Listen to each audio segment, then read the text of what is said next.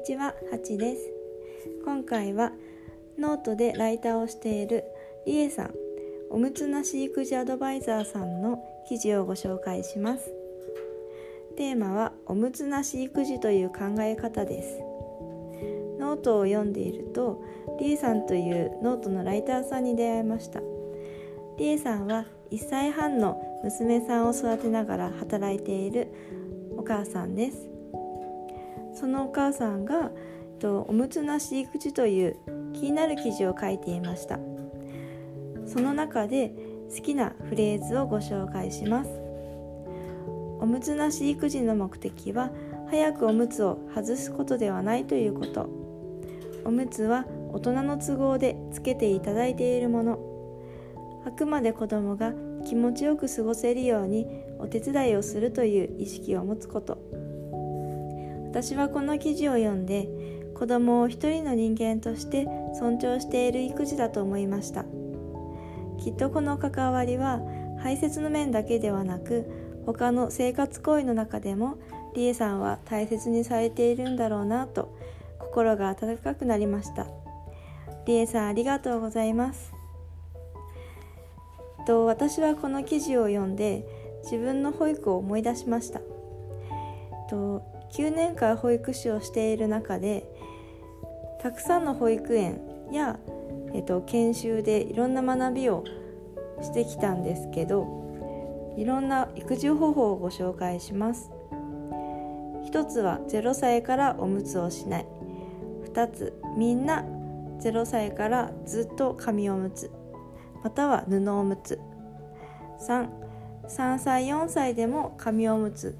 もしていい。4 20人ぐらいの子どもたちを同じ時間に一斉にトイレに行く。5子どもの発達家庭環境に合わせて紙おむつ布おむつが選択できる。このような育児方法をを見てきました。保育園は集団生活なので、えっと、答えはないと思うんです。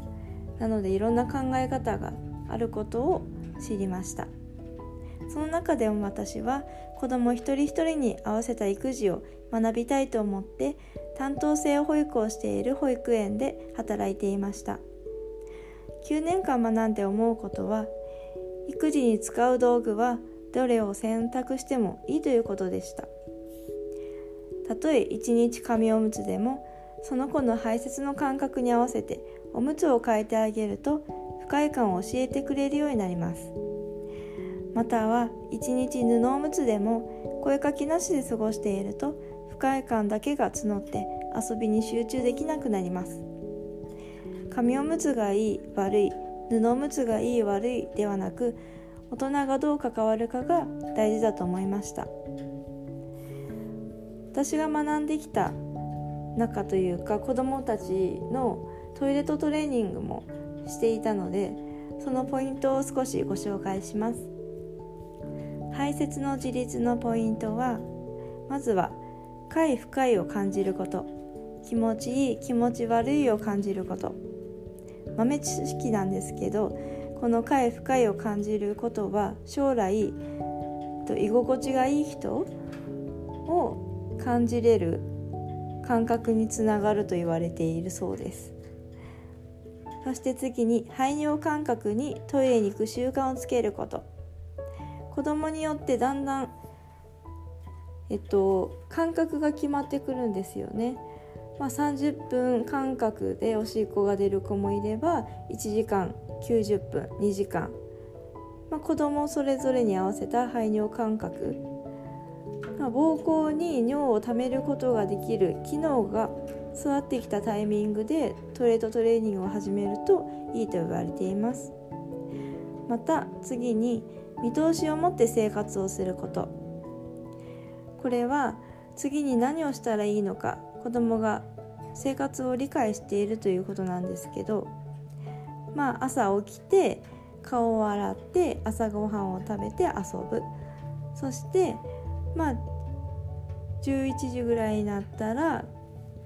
ご飯の準備手を洗っお片付けをして手を洗って席に座って食べる。などという生活の見通しを持っているとその節目節目にトイレに行く習慣がつけやすいのでこれもおすすめしています。その際の大人の関わりなんですけどおむつ交換の時に「気持ち悪かったね」で終わったら気持ちよくなって嬉しいねと言葉を添えてあげる。これが一番大事なことだと思っています。このようなとトイレとトレーニングのポイントも少しお話ししました。とこれらを通してワーママさんが子供にいいと聞いた布おむつを使って、まあ、洗う時間に時間が取られちゃって疲れ果ててしまう事例もあると思うんですよね。それよりも一緒にいる時間を優先させるために紙おむつにしてこまめにおむつを変えてあげる。その積み重ねが排泄の自立を促すのだと思いました。なので紙おむつだからお母さんは罪悪感を感じることもないと思います。何より大事なことはママの笑顔だと思います。ママは自分の暮らしに合った道具を選んでほしいと思いました今回のお話は以上になります一人でも多くのお母さんが今日も笑顔で育児ができますように最後まで聞いてくださりありがとうございました。ハチでした。